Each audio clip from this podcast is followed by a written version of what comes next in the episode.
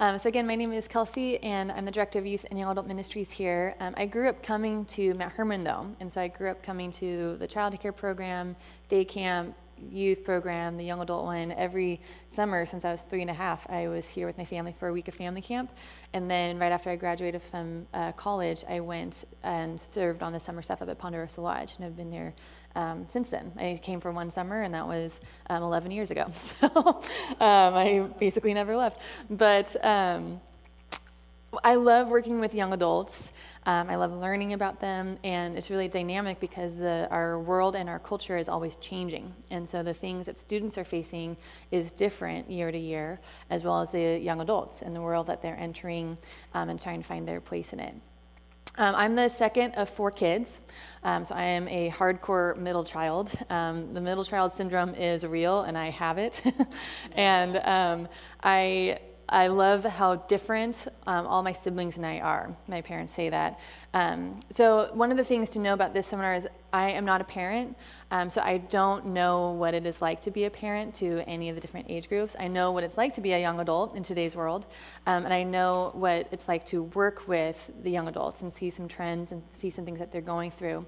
Um, but my hope in this seminar, it's not to give like a four step, here's all the things that you should do. Really, my hope is that it gives some information, it gives some thoughts, um, and that there's further conversations that happen outside of this, whether it's you with your young adult children or grandchildren, whether it's a young adult here who wants to have a conversation with their parents. Um, my hope is that there's further conversations about the things that we talk about rather than just here's four things to, to do afterwards. So it'll be a lot of conversations, but I often will get questions from parents, and I, I will say often when I'm on the phone with parents of campers, I have your students for a week, sometimes two weeks. Um, I have your young adult children for a, a summer, so three months but then you have them for life. and so the perspective that you have is different. So um, just want to recognize that and know that there will be some things that I'll be able to answer and some that I'll um, just set you up with other resources here at Mount Hermon if you have some questions of the parenting side of things. Um, for young adults, um, my parents, they actually came to this seminar um, when they were here for family camp during week four. And uh, my parents have said that my siblings and I, us in our 20s, um, that that was their least favorite season to parent. um, I know, so sorry if that's discouraging to any of you. but what they told, um, what they told us, because all my siblings and I are about three years apart. So at one point, my older sister was 29, on her way to 30. I was 26. My younger brother was 23, and my youngest sister, who's currently working at Redwood, was 20. And so they had us in just every scope of the 20s. And my parents have said that the childhood years is exhausting in like the physical aspect of it, of um, there's just a lot of activity, a lot of energy, there's always things to be doing. The teenagers are exhausting because of some of the angst and the rebelliousness um, that was trying in some different ways. Um, but then the young adult years has been really hard for them to feel like they're sitting on the sidelines just hoping and begging God that He'll help us um, along our way into adulthood. And for them to figure out as parents what does it look like to, to still be parents but now these children who we've cared for are now adults themselves. And how do we let them be adults? And how do we coach and give advice but also let them make their own decisions? My parents have said that it's been the hardest for them. Um, so I uh, look forward one day if I have kids to um, have them be in the teenagers because I love those years. I love junior high and high school but I also know like uh, it's going to be different if I'm a parent one day. So, um, some things to know in looking at what our current young adult generation is, it's really a split between the millennials and Gen Z. And so, to better understand the world that millennials and Gen Z um, young adults are in, each generation kind of affects the next one. And so the boomers affected Gen X, Gen X affected millennials, millennials affect Gen Z, Gen Z will kind of set up whatever generation is going to follow. So to better understand Gen Z and millennials, um, we also need to kind of look at the generations that preceded. And so for boomers, um, boomers is anyone who was born between 1944 to 1964, um, so the boom after uh, World War II. Um, they some of the trends within the boomer generation are the things that were happening culturally. Um, so the post-World War II optimism, the Cold War, and the hippie movement, um, any of those cultural things that were happening in the world at the time really affected the boomers. Um, unexpectedly, this generation is seeing a really uh, big spike in student loan um, and a lot of debt within student loan. Um, the boomers as a, as a generation kind of stereotype, believe that you should set up your children for success, but they don't plan on leaving any inheritance. Um, that's not everybody, but there are many who um, want to do what they need to do to set up their children, but don't plan on leaving inheritance for them afterwards. There's some really interesting financial trends, um, which we'll talk about as we get to the Gen Z as well. Um, they're big consumers of traditional media, newspaper, magazines. They want to go to the actual bank to make a transaction. Um, but they also have a big spike in Facebook accounts. About 90% of boomers have a Facebook account, which is also why no Gen Zers have a Facebook account. um, we'll get to that. Um, for Gen X, they're the ones that came after. And so it was anyone who was born between 1965 to 1979. So currently anyone between the ages of 40 to 54, that's Gen X. Um, they still read uh, newspapers, magazines, have a kind of traditional media consumption, but they're also becoming a little bit more digitally, digital, digitally savvy, um, using uh, Facebook and other social media um, standpoints. Some shaping events for this is the end of the Cold War, um, the rise of personal computing, um, and the, they feel often lost between the two generations. People talk a lot about the boomers and a lot about millennials, and they um, sometimes feel lost between the two. Um, Gen X right now in that age group, they're trying to raise a family, they're trying to pay off their student loans, um, they're trying to take care of their aging parents. Um, it puts a high strain on their financial resources. And so the, the financial strain is really, really big for Gen X, and that kind of shapes their generation as well. All right, so then we get to millennials, or uh, sometimes referred to as Gen Y because of following Gen X and before Gen Z, but more, um, more candidly, they're referred to as the millennials. And that term was actually coined um, back in 1989 um, by two fellows who looked ahead to the generation that was going to experience the turn of the millennium, so the Y2K and how that was going to be a really impactful cultural scenario um, that took place for, for that generation. And so they're referred to as the millennials. Right now, it's anyone born between 1980 to 1994.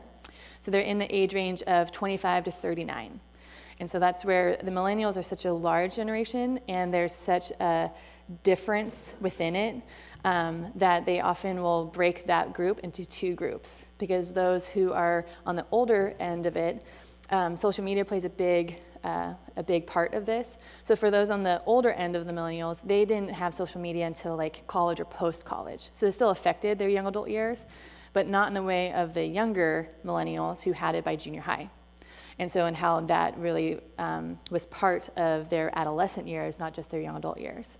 Um, and each generation, the first couple years will often bleed into the next one. And so the, the older millennials kind of adopt a little bit more of the Gen X um, personality in some ways, and the younger millennials kind of bleed into the Gen Z. So there's a little bit of some fluidity between those two as well. Uh, for millennials, um, this generation is very comfortable on the, their mobile devices. Um, some of them will often still use a computer for any like large purchases or things like that, but they're growing more comfortable with um, using the mobile devices. Um, some of the big cultural things that happen that shaped this generation is the Great Recession, um, seeing the financial and economic strain, the technical explosion of the internet, and 9/11. I still remember. I'm a millennial. I still remember like detail um, to the day of 9-11 uh, waking up to go to school my mom running up the stairs pulling our family together to give us heads up what was going on. I remember what i, what I was wearing that day which is kind of weird. Um, i remember listening to the, on the radio and going to school being like the world has changed and it's no longer a safe place. What's interesting is that in our next election will be the first time that there's going to be a pool of voters who were not alive during a 9-11 and they're realizing that politically that shapes what their worldview is um, and how they're going to vote um, because they weren't alive during that time. It's similar to how my parents, they have a similar remembrance of when JFK was shot. They can remember how that, what that felt like and how that shaped them. Um, for me, it's 9-11. For the younger generation, it's going to be other things. Um, so that definitely uh, shapes them. Millennials are currently entering the workforce. um, they have a very high amount of student debt. And so it is delaying any major purchases like buying a home or having a wedding because they have such high student debt. Uh, because of the financial instability, millennials prefer to have um, experience and access rather than ownership. So the concept for some millennials of ever owning a home is just foreign to them. So they'd rather rent, they'd rather put their money towards traveling, having experiences, having access to different things, more so than investing and owning something later, just because financial instability is just part of, part of their life. Um, millennials uh, also have, a ver- have very little patience for um, uh, inefficiency or poor service. I think it's because they've grown up with you can have it when you want it. You can buy something on Amazon, have it delivered to you right away. So that's also a trend that we'll talk a little bit more about as we get to millennials. Uh, for Gen Z, it's anyone who's born between 95 to 2015. So currently, Gen Z is anyone who's 4 to 24. so that's a big, big span. So for Gen Z, it's the, the older end of Gen Z that are the current young adults. Um, they've also been referred to as the I generation um, because of the iPhone. Um, millennials are also referred to as the me generation, definitely narcissism. Um, plays, a, plays itself out in millennials, but the I generation would be Gen Z or the post millennials. There's a couple different terms for it, but Gen Z is the one that's been um, sticking a little bit more. Um, on average, the, uh, Gen Z received their first cell phone or mobile device at the age of 10, um, but they grew up playing on their parents' tablets and phones. Um, and so that trend of looking at a screen is something that they've adopted from watching their parents on their screens. Um, they spend on average about three hours a day on a mobile device. I really think it's probably higher now after um, this material was gathered. Um, they live in a very hyper connected world um, that plays into, they feel connected to everything that's going on in, in the world, but they also experience such a strong degree of loneliness which plays itself out in um, suicide rates, anxiety, things like that.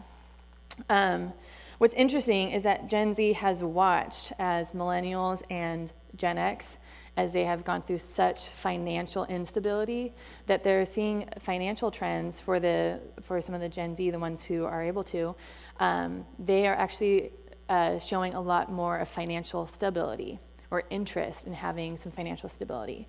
So they think that fiscally they're going to be a much more conservative uh, spending generation because they've seen the strain watching the other generations. Um, many more of them are at a young age opening a savings account than is normal. Um, they, uh, some of the shaping events for Gen Z, uh, smartphones, social media, just the access that they have in the hyper-connected world, they've never known a country not at war which is really interesting. So that has shaped their worldview in some really big ways as well. Um, and then seeing the financial strain of their parents. One of the things that was pointed out and or asked about at um, an earlier session of this um, this summer was um, a parent asking about the lack of perseverance that they see in some in some ways in young adults. And I think that that is, that, that is true. And I think some of it has to do with the uh, participation award. um, for millennials and for Gen Z, many of them have grown up being awarded just for showing up, just for participating, for doing a piece of it. You get an award. And so now those millennials are entering the workforce thinking, I should get a gold star and a promotion just for showing up on time.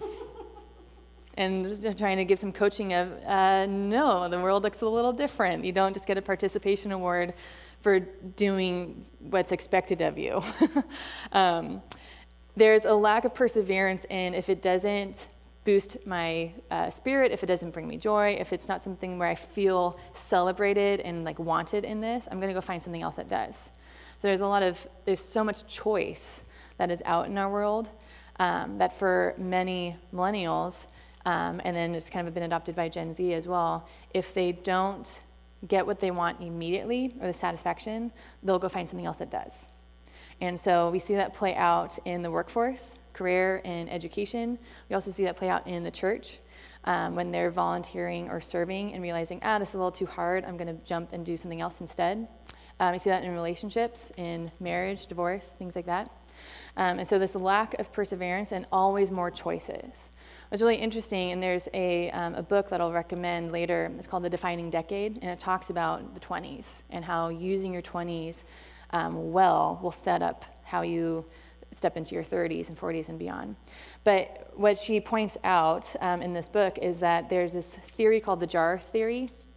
And if you um, go to the store knowing that you need jam, and the store has out 20 different options of jam, and you can sample every single one of them, and you sample every single one, you'll end up leaving the store without getting jam because you're overwhelmed at the choices too many choices, too hard to make a decision, so I'm just to leave and not get jam.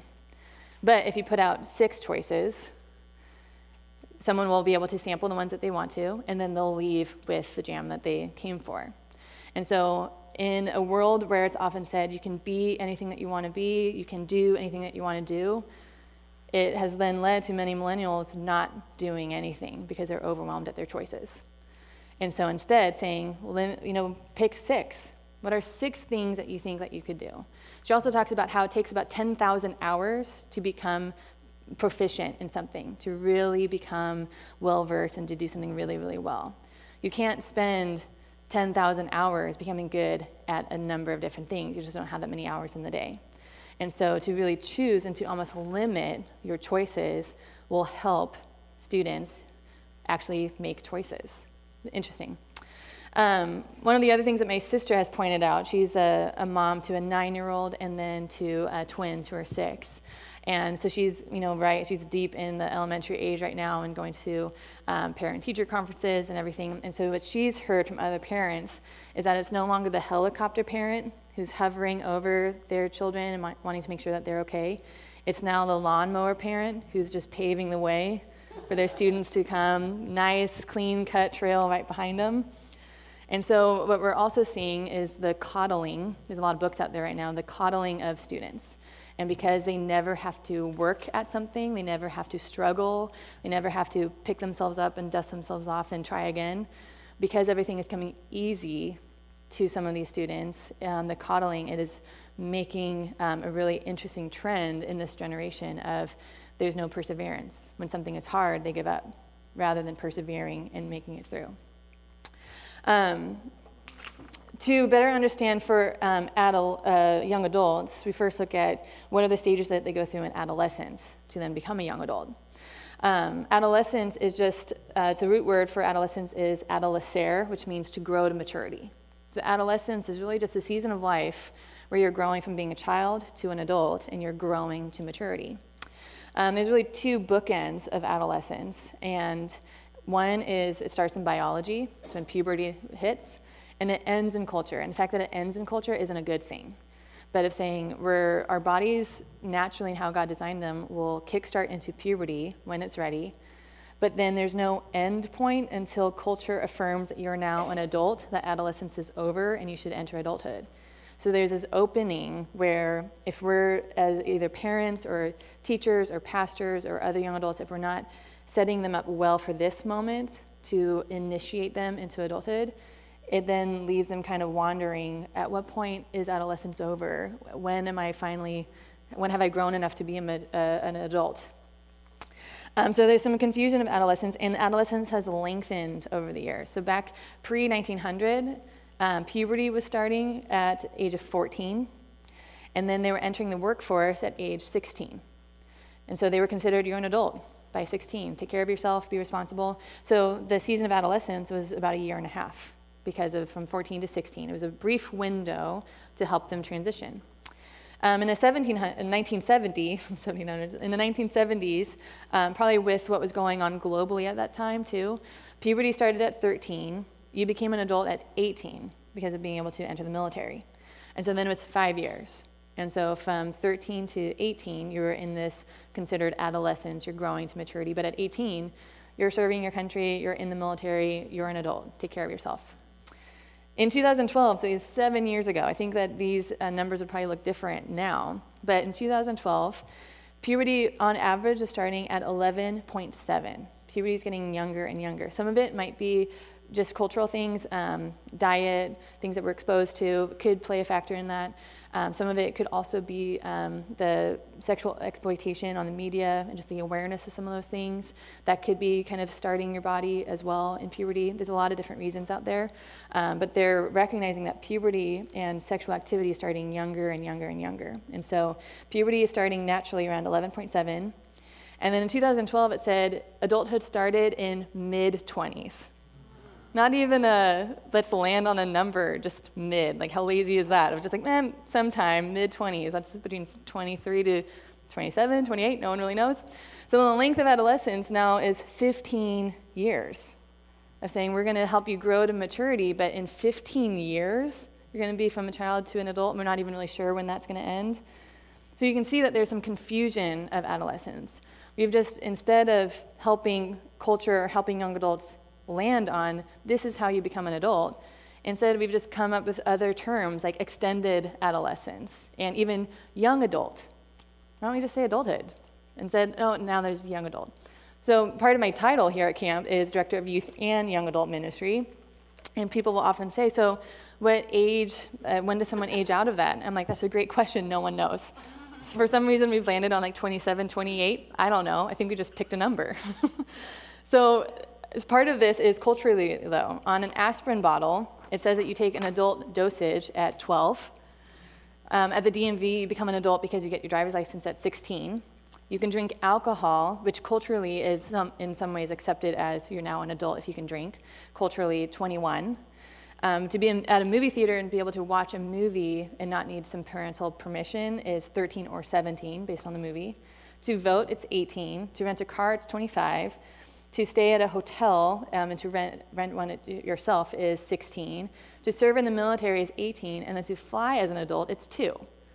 So culturally, two, yeah. Uh, right. Yeah, so it, you can see where there's some confusion of even just on our labels or in the, the cultural experiences of like, oh, I'm able to vote now, or I can finally drive myself, or if I want to have an alcoholic beverage, I can. Like any of those. But then all of those numbers and ages are different. And so even then, some young adults will not know, like, when do I become a young adult or when am I an adult? When I ask uh, staff who care for uh, youth, any of our youth staff at Ponderosa or here at Family Camp, and I'll ask them, they're in college or post college. So their ages are anywhere between 18 to 26. And I'll ask them, a group of like 50 of them, how many of you feel like you're an adult? There'll be maybe like three to five hands that'll put their hands up and be like, yeah, I feel like I'm an adult. Many others do this. I'm like, what does this mean? Are you like half an adult, half not? Like, what is that? and then some that'll just be shaking their head. And when I ask them, like, well, what makes you an adult? And everyone has a different answer. It's when I'm financially independent when um, I've paid my parents back for school, when I have a permanent address, when I'm married and have kids of my own, when I own a home. And so oftentimes, you know, I'll say, okay, out of half of your responses, you wouldn't then consider that I'm an adult because I'm not married or having kids or I don't own my own home, I rent. And so to realize that for many of them, everyone has a different understanding of what makes you an adult. Sometimes it's the cultural experience of I've graduated from college, I'm making my own decisions, I'm living on my own. For most, it's not, I feel like I'm a conscious adult and I'm making good decisions for my life. It's all about the, the experiences that they've had, not where are you at internally? What makes you an adult? So there's three stages of adolescence that we get ready for adulthood. Um, there's the beginning, there's a middle, and then there's a late. Really, the goal of all of this in adolescence and to grow to maturity um, is to become your own person um, and to be able to take responsibility for yourself. And so, the, a lot of questions that students are asking, um, students and then young adults, are questions about identity, affinity, and autonomy. And so, identity who am I? What makes me me? Who do I want to be in this life? Um, affinity to what or to whom do I want to belong? And then autonomy, what makes me unique and what do I have to specifically offer to the world? I think the identity question is more like a lifelong journey that we have, but it's really key in kind of setting up um, those years in the adolescence um, and young adulthood years. And so we often will theme whatever we're doing here at camp knowing that students and young adults are asking these questions, and we set up whatever our theme is to best answer those questions in light of what the Bible says and answering those. And so, for example, our um, theme six years ago up at Ponderosa for 2013 was called Upside Down. And it was the truth in Philippians 3 20 and 21 that says, But you are a citizen of another kingdom, and we eagerly await a Savior from there. And so our tagline for that summer of what students were learning was live like you belong to another world. And so we studied the whole book of Philippians during the course of the week at Ponderosa, and it was teaching them like you are part of God's kingdom that affects your identity, but you're also you're part of something more. You belong to him, you belong to his kingdom. So live here as you belong to his kingdom, the belonging. And so looking at identity and affinity as students are already asking a lot of those questions. Um, what's really fascinating is that uh, puberty is the second most traumatic experience that your body biologically and physiologically will experience naturally in the course of your life. Unfortunately, with the world that we live in, there is a lot of other trauma that our bodies are going to experience. Um, but the two that are for everybody regardless of experiences or how you grew up or what you experienced in life, there's two points where your body will physiologically go through a very traumatic experience in the sense of growth really rapidly and a sudden change. The first is when you're born. and the age of newborn to like two years old, just the rapid growth that happens of someone who's born and then months later is able to sit up, and then they're learning how to crawl and then they're able to walk. Like it's really, really rapid in how much they're growing, but then also everything that they're learning early on in their life. The second most is that puberty. And all of a sudden, your body completely changes. There's this explosion of hormones and things that you're not used to. And all of a sudden, the world is very different, and you yourself are different in the way that you think, in how you look. And so, it's the second most traumatic experience that we'll have. So, you can see that for junior hires, their world has been turned upside down completely when they enter junior high, and they're going through by, um, physiologically this huge change. So, what we look at is that our bodies go through three different stages following these kind of traumatic experiences. So, for a, a newborn to two years old, they're in the sampling phase.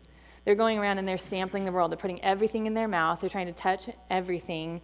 They're experiencing the world in the, in, um, the first time ever and they're wanting to sample it all. My niece Callie, when she was, gosh, maybe a little less than a year, she would crawl over to the light socket and be licking the light sockets. And we are like, no, like, that's not safe. But she's just experiencing the world. She wants to touch, she wants to eat everything. Then, when a three to a seven year old they're in a testing phase, they're asking why to everything. They're like, well, why is this? They're trying to understand the world. My other niece, Kimball, she's nine now, but when she was around four, I'd watch a TV show with her. And she was asking why to everything. Why is the princess doing this? Why is her hair this way? Why is the prince sad? Why is the evil queen doing this? And I was like, dude, Kimball, just chill and watch the movie, and maybe some of your questions will be answered. But she was just asking why. She wanted to understand all these things. She was really fascinated at understanding relationships, too. So you're my mom's sister and that makes you my aunt but my grandma is your mom like she was really trying to understand like how relationships worked as well and then 8 to 10 years old they are in the concluding stage. They've made some conclusions about life. I think an 8 to a 10 year old they are some of the most confident people on the planet right? They know how the world works. They know who they want to be. Just my again my niece kimball she's nine. She just turned nine a couple weeks ago. And I was talking to my sister the other day, and she was saying how Kimball is just convinced that she is going to be the first female player in the NFL, but then also in Major League Baseball. But then she also wants to dance professionally. So she's made up in her mind, I'm going to need a jet so that I can fly to all of these different events, and I'm going to do all of it. And Brooke and I were just talking, kind of laughing, but we're like, we love that she dreams, and we're just going to let her keep dreaming because at some point she's going to realize she's not going to be able to do all of these different things. She's going to need to choose one. But we love the fact that right now, in her mind, she's made the conclusion yeah, I'm going to do all of it, and this is who I'm going to be. They're in the concluding phase. So, how is it that those very confident 8 to 10 year olds who know who they are, who know who their friends are, why is it that then they enter junior high and it is the timid and insecure and awkward junior hires walking into middle school. Where did those confident 10 years old, 10 year olds go? It's because all of a sudden puberty has hit, their world is turned upside down, nothing makes sense anymore. The way that they think is different. They're moving from concrete thought to abstract. Their bodies are literally different. None of their clothes fit anymore. They smell weird. They feel awkward with their friends. All of a sudden, they're back in the sampling stage. So when I tell this to staff, I say it doesn't give us excuse to treat our junior high students like they're toddlers. That's not what we're doing, but more to recognize the frame of mind where they're at is similar to the world is somehow different and not as stable, and they're sampling all of it again. And so for some of our junior high students, true story, a number of years ago at Ponderosa, a junior high student ate a poisonous plant and had a very strong allergic reaction. And so my boss at the time, this was years ago, he was on the phone with UC Davis Medical Center trying to identify this plant and how to help this kid. And you know, the blisters, it was just awful. The poor guy was in so much pain. And so my boss asked him, like, what what were you thinking? Are you did someone put you up to this? Were you being bullied? Are you not getting enough food at camp that you're eating the foliage? And he was just like, eh, seemed like a good idea. And we're like, all right, well, let's not eat the plants. Um, but they're just sampling. Junior hires are incredibly bright.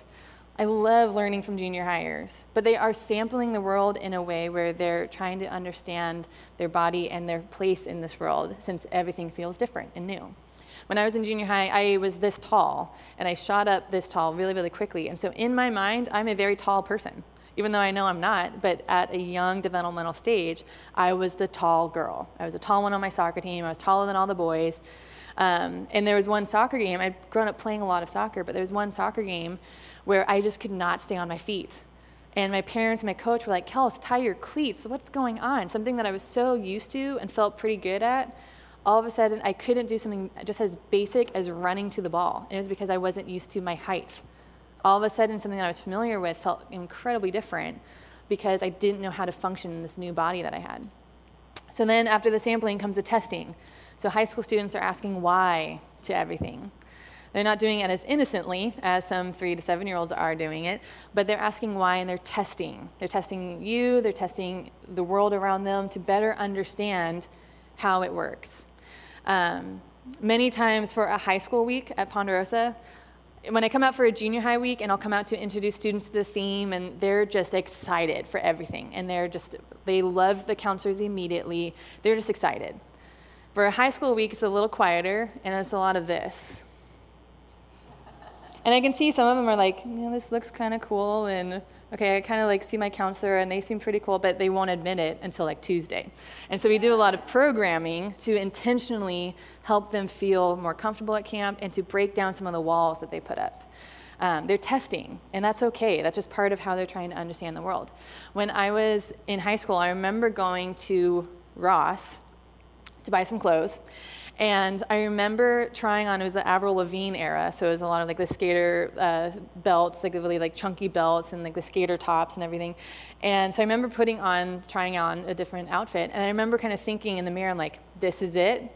This is me. I've finally found myself. I need to throw away all my clothes, and I'm only going to buy anything that looks like this. Because in my mind, I was trying on not just clothes, but who do I want to be? And so for a lot of high school students, they are trying on these different hats, but the hats are their personalities, their interests, their friend groups. They're trying to better understand does this feel like me? Do I like who I am when I'm behaving this way? Does this feel natural? They're also testing to see how do my friends respond to me? How do the people that I'm interested in respond to me? How do my parents, teachers, do they accept me more when I behave this way or when I look this way? They're trying on these different hats, testing the world to see who they want to be, but then also how they're received by others. And if they're not received well by others, then it either reinforces that they want to do it if they're rebellious, or it's, I don't want to be that way because it's not accepted. My friends don't like me when I'm dressing this type of way. And so they're testing the world around them. And so for uh, many high school students, the best thing that we can do for them is just to love them regardless.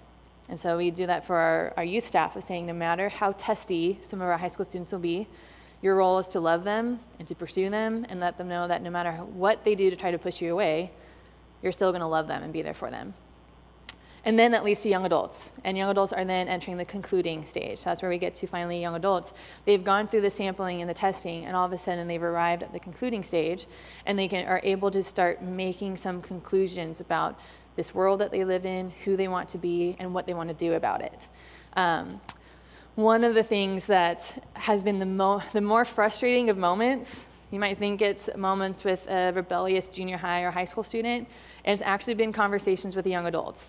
It has been one of the harder parts of my job, um, the moments when I get the most frustrated or when I'm just like peeved a little bit. And the reason for it is because um, what I often will tell staff and interns is you're in the concluding stage and it is necessary for you to start making some decisions of who you want to be, how you want to live, and what you have to offer this world. But the key ingredient to do this well is teachability. And if you're not being teachable, you're going to miss something. And that's been one of the more frustrating parts of some of my conversations with them when at 19, they will um, come have a conversation with me, or I'll see them having a conversation with others and say, yeah, I took a class um, last year about this topic at school and communications, and I really think the world and adults are doing this awful job at doing these, and we really need to be more aware of this. And so, if any of you want to come talk to me, I've become kind of an expert in this topic because I took a class for six months. some of that is a little exaggerated, but also some of that comes from literally a comment that was made during staff training just like six weeks ago. And I remember thinking in my mind, like, oh, concluding stage, concluding stage. And so I will often say to them, I'll take a deep breath myself and affirm, you're making some conclusions. You're recognizing that you're interested and that you're passionate about something. That is so good. You're realizing that you have something to contribute, something to offer. That is so needed. Stay teachable. Realize that there's always more for you to learn, that you'll never have it figured it out, and that there's always going to be more for you to grow and adapt in. So teachability is key. In going through all of those different stages, for junior hires, they are looking at what are we doing. So we schedule and we program a lot of those things to be meeting that. For, for high school, their meaning and their significance is in relationships with each other. They develop a lot of significance for themselves and others based on relationships. And for young adults, the key ingredient is the purpose and the significance of why things are the way that they are. Um, you need to challenge some of their questions. Um, when I was in college myself, I remember my freshman year having a conscious thought when I graduate in three and a half years, I want to know what theological views I have and some of the theological differences within the church. I want to better understand um, how I want to vote on all these different key topics. I'm going to have like a really solid financial plan and I'm going to have like a budget. I am going to know exactly like all these the answers to all these questions as if by the time I was 22, I was never going to learn something new ever again. and I needed to have my life figured out to a T so that I would be heading off into my adult years, never to learn again. But it was this conscious thought of thinking, I'm going to have it all figured out by the time I graduate. And then three and a half years later, I walked across the stage and I got a very, very uh, expensive piece of paper that said I was good at something and realized that I had far more questions than I had answers. I felt everything had been deconstructed. And fortunately, I um, surrounded myself with people who were able to put some of those building blocks back together. Um, but having people around me, older people and younger people, to help me do that was a really necessary key uh, part of it, especially when it came to faith. I went to a Christian school, and I left with more questions than I had answered. Um, I think that's important in college, but what happens after college, I think, is just as important in helping to rebuild some of those things. I wasn't abandoning my faith. I came and worked at Mount Hermon. I knew I believed in God, but I just didn't know how some of these things lined up. I didn't know answers to some of the big questions. So I had this really long reading list because I wanted to figure it out. I started as an intern here at Mount Hermon, so I was then in community with people having to figure this out rather than putting it up on the shelf and dealing with it later. And I realized I need to go back to basics. There's a lot of different thoughts out there, and at some point I'll get to those books, but I think I just need to remember what does the Bible say? Who is Jesus? I went back to just reading my Bible. I was also an art student, and I did kind of the same thing of I just need to go back to being an artist for the sake of being an artist, not for a grade. And so there are certain things that I need to kind of rebuild in my own life, but faith was a big part of it. I've seen a lot of people not want to abandon their faith, but more of I don't know what to do with all these questions. I have all these building blocks. I'm not really sure how they fit together, so I'm just going to put it up on the shelf. And then at some point I'll take it back down, but it just seems a little too overwhelming right now. And so I think there's a lot of young adults who have left the church, not because they don't love Jesus, not because they don't believe in him, but because they don't really know what to do with some of these questions. And they're not being surrounded by people who are helping them in the process of figuring out the answers to that in the concluding stage. Some of the things that um, have really helped in just my own knowledge as well as understanding of how to best care for summer staff and interns who are in the college and post college years. Um, there have been a couple of resources. They're not necessarily Christian books or written from a Christian perspective. I think one of them is a Christian author, but she writes from a secular perspective. Um, they're still really great resources. And so one of them is Defining Decade, it's the one that I mentioned earlier. Um, it's written by Dr. Meg Jay, J A Y. And um, she talks about the 20s in her um, experience as a therapist. Um, she looks at how many people are treating their 20s as the extended adolescence to go have fun, to go adventure, to do all these fun things. And then all of a sudden they turn 30 and they realize, oh, my dream job isn't just going to fall on my lap. I actually needed to work for it and to spend years getting the experience for it and put myself, um, like, put my foot in the door and actually work hard at something. Same with relationships. All of a sudden, that at 30, do I want to settle down? Do I want to get married? Do I want to have kids? And the timeline sometimes starts to freak them out once they turn 30. And so, looking at how do you spend your 20s, and she looks at work, love, and relationships, and then the brain and the body, and how our brains are still developing at early 20, and how that affects um, our biology. So, the defining decade. The other one is called Extreme Ownership, and it's by um, uh, two Navy SEALs named Jocko Willink. Jocko, J O C K O, and then Willink, W I L L I N K, and then Leif Babin, L E I F B A B I N, Leif Babin. Um, they write from a military perspective. They're very highly decorated Navy SEALs who, um, uh, in their experience in the war in Afghanistan, uh, came back and learned that they needed to retrain the current Navy SEALs for what they were going to actually be experiencing over um, with the war on terrorism. So it is a grim book in the sense that they um, pull some of their own experiences in the war. Um, and so I sometimes will give that caution in reading it because they do pull from that experience, and everyone has a different view or opinion about the military and the war and things like that. It's not a book about war, though. It's not a book about the military. It's not to be pro or con. It's nothing like that. Um, it's not political. It's more of the leadership principles that they learned on the battlefield. They recognize at the root of those are leadership principles that can be applied in any area of life. And so, how do you take extreme ownership in business, in your relationships, in your life, in your parenting? And so, it's from the leadership perspective. Probably one of the best leadership books I've read in years. Um, I, extreme ownership. Um, but again, they pull originally from, from their own experiences and then um, boil it down to, to business and um, civilian life. Um, but I think that piece of ownership, I think when people talk about adulting, and they, we've turned becoming an adult as a verb, oh, I just can't adult right now. Adulting is hard today. it's like, all right, um, we'll just roll with it. But I think what they're meaning, I think really at the root of it, is a sense of taking ownership. And I think that's where I've learned a lot from extreme ownership, not just in leadership, but I think it's one that we need to talk about more with young adults. Because many of them are just waiting for something to happen. Or if it's not bringing them immense joy right away, they're trying something new. And so they're hopping from one relationship to the next, from one career to the next, because they're either overwhelmed at their choices or it's not making them feel um, all the things that they want to feel. They don't feel appreciated and valued. So rather than working hard, they're just giving up and moving to something else. Um, so I think ownership, recognizing to take ownership for your own life, for ownership of what is within your responsibility, I think that is an ingredient we need to talk about more when it comes to young adults. How are you taking ownership in this situation, in this relationship, in your career path, in church, and being part of the kingdom of God here on earth?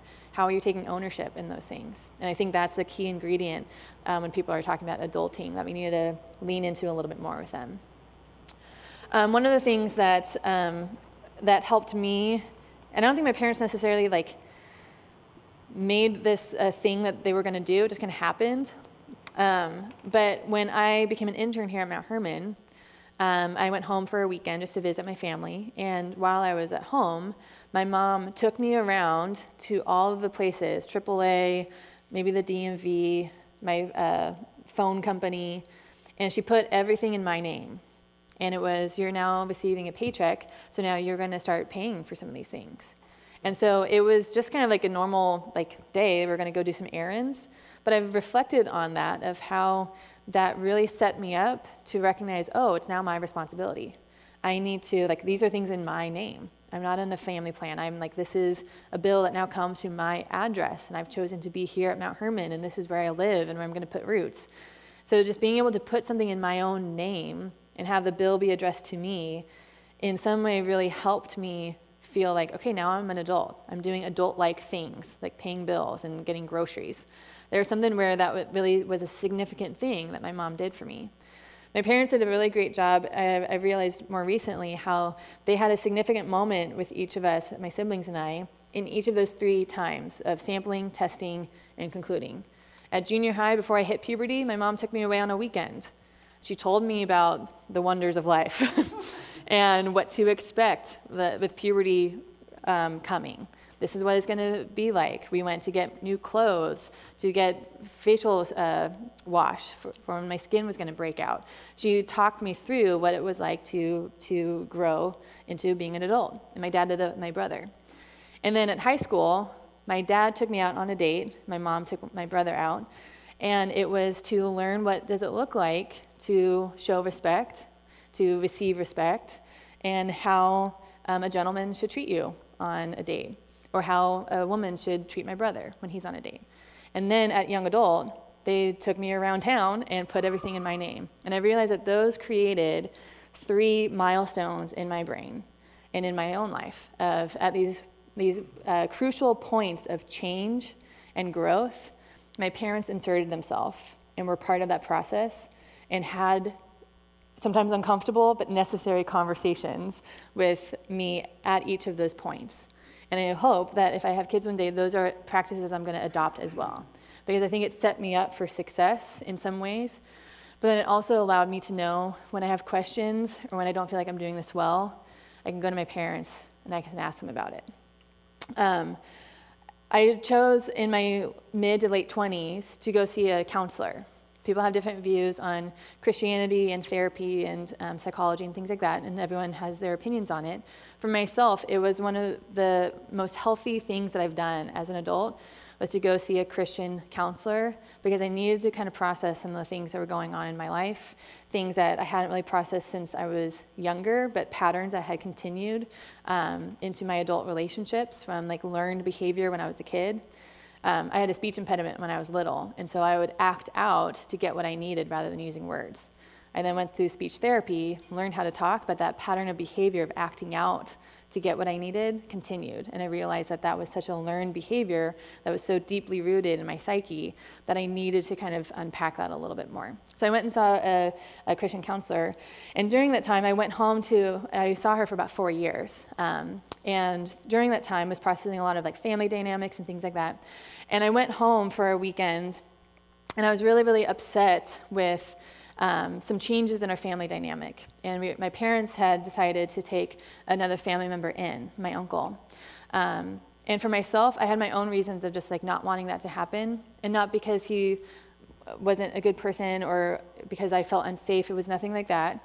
It was more of my family dynamic is changing, and now there's going to be another person living here. And so um, there were just a lot of deeply rooted things that my my parents, with the other adults in the family, they had you know processed all together throughout the years.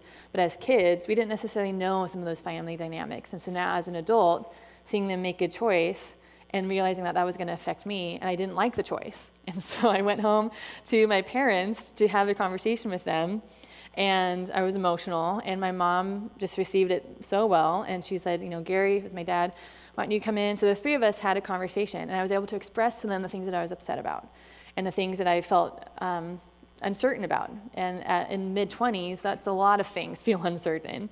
And so I was able to kind of talk with them and hear them out. And I've since shared with them they were doing the right thing. They were being Jesus in a really hard moment in my uncle's life. Um, it was good that I was able to express that to my parents and to be able to have a healthy conversation with them.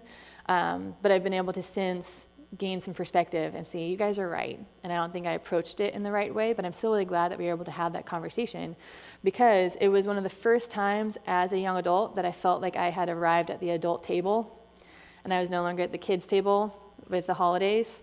And that my parents and my aunt, my uncle, and my grandma, that they were suddenly like kind of putting an expansion into the table and allowing more of us to sit there and for my siblings and all my cousins, for us to feel like we now have a place at the adult table in these conversations that are happening within our family.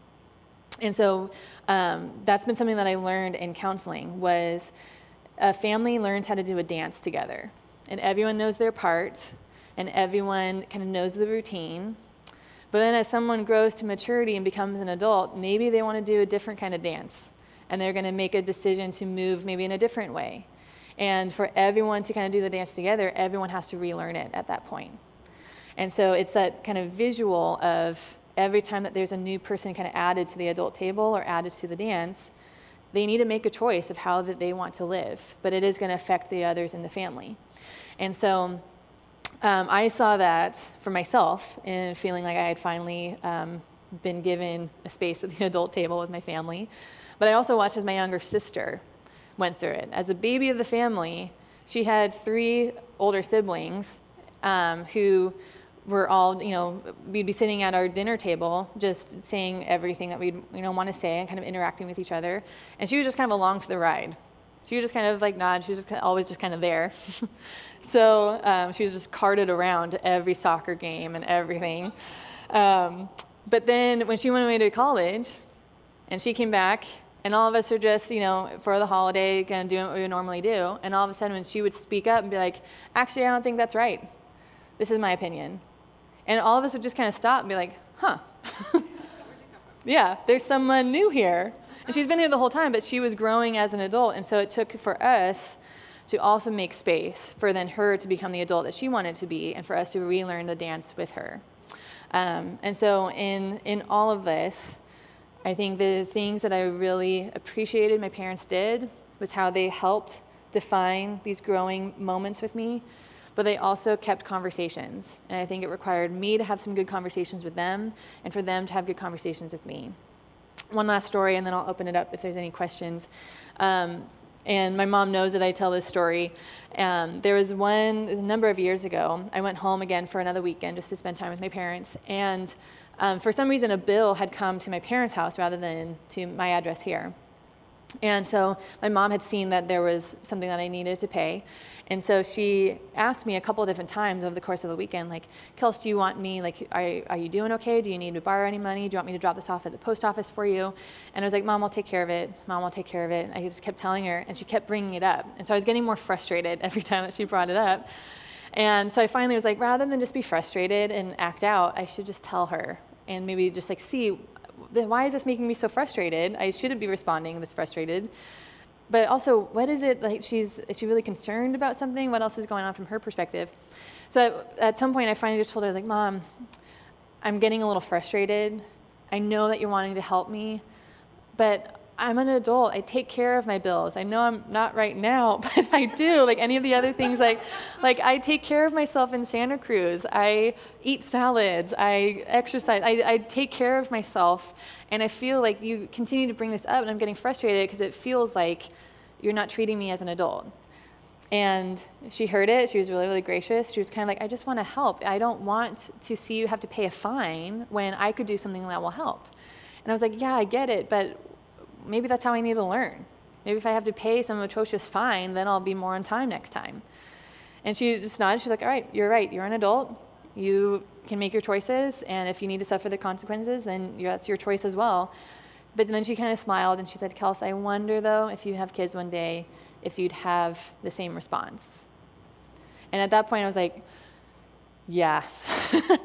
and it was a good check for me of realizing I don't know what it's like to be in her shoes. I know what it's like to be a young adult, but I don't know what it's like to give birth to something and to watch it grow and to take care of it physically for so many years and then all of a sudden to let it fly free. I don't know what that process is like. And so to give her the benefit of the doubt, to give her grace and love of realizing that she's in this process just as much as I am. She's learning how to let me be an adult um, while I will always be her child, though I'm not a child's age. And I need to also learn how to be an adult and how to best take care of myself and to express that to my parents too. And so um, she knows that I was going to share that story. She sat here while I told that story, and I again told her afterwards how um, I wish I had responded differently to her in that in that in that way, um, because I don't know what it's like to be in her shoes and to be a mom. And so, um, so I have a few other things that I'll say at the very very end. But um, what questions do you guys have? Comments? Um, I know that there's parents here as well. You probably have uh, much more information than I can give in that perspective of things too. Yes. Have you written a book yet? Oh, no, I haven't. Oh. Oh, thank you. Thank you so much. I, um, I've always been fascinated with words. I, I read all the time, and so it's something that I've considered at one point, but um, yeah, a lot of it is just things that I've been coached and learned from a lot of much more wise people than I. So thank you. Yeah, that's what I actually just ordered three last last week. So I recommend because people have told me that they're really great books. Um, I haven't yet read them, so I can't give a personal recommendation. But the three that I just recently purchased, one is called iGen, and it's about um, the current generation and trends of social media. The other one is um, the coddling of the American mind, and so it looks a little bit more at how we're creating such a safe space and what the effects are of that for students. And then the other one is called The Shallows, and it's what the internet is doing to our minds and how it's actually affecting the chemistry and the chemicals in our, in our brains to um, behave and do things differently. So those are three. Um, but then, yeah, uh, there's a number of others. Um, the defining decade and extreme ownership have been huge in, um, but specifically when it comes to generation and young adults um, and like current information, I think those three um, I bought specifically to learn more. Yeah, I think um, I think some of that is like the testing and concluding kind of morph into itself a little, um, and so they're not as clear cut uh, segments of time. So some of the testing and the concluding kind of go hand in hand. And so, um, and especially when it comes to faith. And so, kind of testing the, well, I really like these parts of the Bible. I know that I believe in this. I'm not really sure. There's a lot of questions that students have right now and young adults about, like, well, the Bible doesn't talk specifically about weed. Okay, well, we could also learn from other things that the Bible says of either sexual activity or substance abuse or things like that. But because there isn't a specific verse in the Bible that talks about it, it gives a little bit more room of, well, is it then culture that should decide whether we should do that or not? Is that the Bible? Um, so it, there's a lot of gray area that I think a lot of young adults are sitting in and trying to figure out what are things that I feel convicted about? Um, what does that look like? My friends might have different convictions than I do, but we both believe in the same God and the same Bible. So I think they're just trying to figure it out. And so I think figuring it out comes from also experiencing it and then seeing again like how does this make me feel? Um, how when i behave in this type of way or when i'm in this environment it's still kind of the testing it out. Um, and i think i think another piece um, that's interesting is i hear a lot within christian culture of students well god loves me and he just wants me to be happy and thinking like that yes god loves you but he doesn't just want you to be happy. And so i think that there's a lot of behavior in a, a variety of different ways where um, young adults are thinking well this makes me happy and god wants me to be happy so therefore it should be okay. When it's no jesus says in this world you'll have trouble but take heart i've overcome the world he's come to give us life and life abundantly but that doesn't mean that he's given us everything um, something, this is kind of a, a tangent, I could talk more about it, but how in God's perfect design, in Genesis 1 and 2, in his perfect design and perfect world, there were boundaries. And there was something in the garden for us to not have. And I've shared that with some Ponderosa students just a couple weeks ago, saying, in God's perfect world, He never designed for us to have it all. But He did give us all of Himself. And I think that has been switched in some way in culture of, well, God just wants me to be happy and He wants me to have everything that I want. when some of the things that we may want are things that He doesn't want us to have because it's not for our, for our good. And so that's where I've been really leaning into like pointing back to Genesis 1 and 2 of God gave boundaries, He gave lines. He also gave us all of Himself and said, You can't have it all. And so for us to carry that into our Christian life um, here on earth as well. So I think it's, it might be something to do with culturally and cultural Christianity that isn't biblical, but the culture of Christianity in America, it's a lot of uh, roots in happiness as opposed to truth. So could be something there to kind of explore with her. Other questions? Yeah, right back here. Yeah, that was a journey I had to go through too. Um, I tell students that for them to continue growing closer to Jesus when they leave from camp and to not have it just be a mountaintop experience for the week is that they need to stay connected to God's word and God's people. And so at one point, I realized I'm not connected to God's people within the church. I serve here at Mount Hermon, so I'm connected with them on a daily basis, but I'm not currently serving in a church. And that was something that I felt really convicted about. And so um, I then joined a church and I started um, volunteering in a youth group. Um, I think for, I think again, it kind of goes back to um, either kind of two parts. One, there, it doesn't really make them happy or there's other things that they'd rather be doing. Um, so I think there's some of that. I think it's also, they've seen, um, kind of the black spot on the church or how people have been burned by the church or and that's such a broad term. I kind of hate using that because there I, uh, there's a lot of good that the church is currently doing um, and that god is doing through the church. But i think there are, are many instances where people can point to and say that's what's wrong with christianity today is because of individuals in a church that are making those decisions and how that affects the overall view of the church as well so I think there's some of that. I think in the rebelling of, I want to do something different. I want to connect with God's people, but in a different way. Um, and either experiencing home churches or small groups or life groups, but they won't attend Sunday morning. I think some of that is just the figuring out of also taking ownership of saying, how do I live as a Christian, knowing that as a Christian I'm part of a greater whole rather than individually. And with the millennials and Gen Z, so much is the narcissism of they have an audience. They, um, a lot of everything is a catered to what makes them happy. So for them to have a shift of worldview of I'm a Christian and I'm part of a much bigger whole, I think to start the conversation there, to then recognize, so there's a part of us that needs to take ownership of as a Christian, I'm part of the church. What am I doing to best serve the church rather than distancing myself and pointing the finger at everyone doing something wrong, how do I step into it and want to enact some change in my own way of taking ownership in that? So I think it, it's kind of tied in a lot of those different areas. All right, well, I'll stay back for if anyone has other questions. But the one thing that I would leave you with to give some hope is that um, I will sometimes have my parents or others will say, like, man, students today, there's you know a rise in suicide, a rise in anxiety. The world is just falling apart. And where, like, what is the church going to look like when in 20 or 30 years the current Gen Z are then those who are in leadership of the church and placed in those positions? And what I will often say to people is, I wish that you could see a Ponderosa Forum session, or I wish you could see what happens in Forest View here at the Field House, because there are students and there are young adults who are with them who just passionately love Jesus and are growing closer with him. And so they, I have great hope for the current state of the church because students and young adults are just as much a part of it as anyone else. But I also have great hope because God is doing incredible things in the lives of students, and there are many who are passionately following Him and serving Him. So God's taken care of us this far, and He'll take care of us the rest of the way too. So, yeah. All right, thank you.